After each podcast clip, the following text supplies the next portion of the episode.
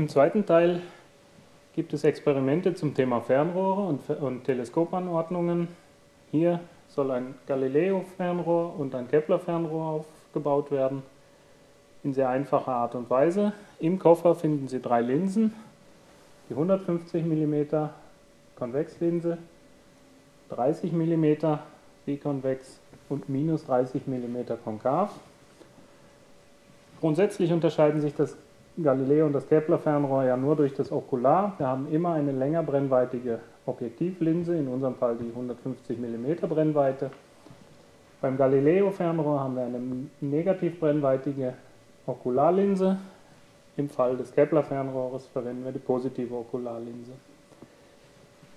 Mit dem Material des Koffers lässt sich diese Anordnung sehr gut verwenden, um Abbildungen weit entfernter Gegenstände am Fernrohr zu demonstrieren. Hilfreich hierzu ist es zusätzlich zum Material des Koffers noch Wäscheklammern oder ähnliches zum stabilen Aufstellen der Linsen bereitzulegen. Für das Galileo-Fernrohr verwenden wir die minus 30 mm Linse im Okularbereich. Die Schüler können herausarbeiten, wie die Abstandsverhältnisse definiert sind man sieht sehr schön, die Summe der Brennweiten muss immer dem Abstand der beiden Linsen der Fernrohranordnung entsprechen. In diesem Fall also 150 minus 30, das wären 120 mm. Zum Abbilden eignet sich einerseits das LED-Modul aus dem Koffer. Allerdings ist es etwas schwierig zum, zum Beurteilen der Seitenrichtigkeit des Bildes.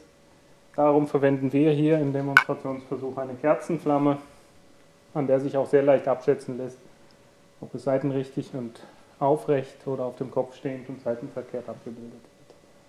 Sie sehen jetzt hier den Blick durch die Anordnung in der Vorbeifahrt für das Galileo-Fernrohr.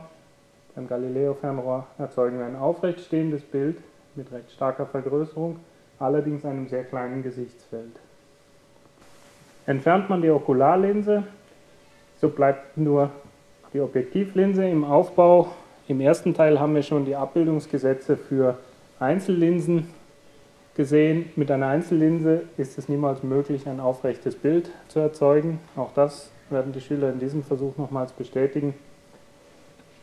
Und entfernt man zu guter Letzt die Objektivlinse ebenfalls, ergibt sich das normale durchs Auge, durch die Augenlinse erzeugte reelle Bild.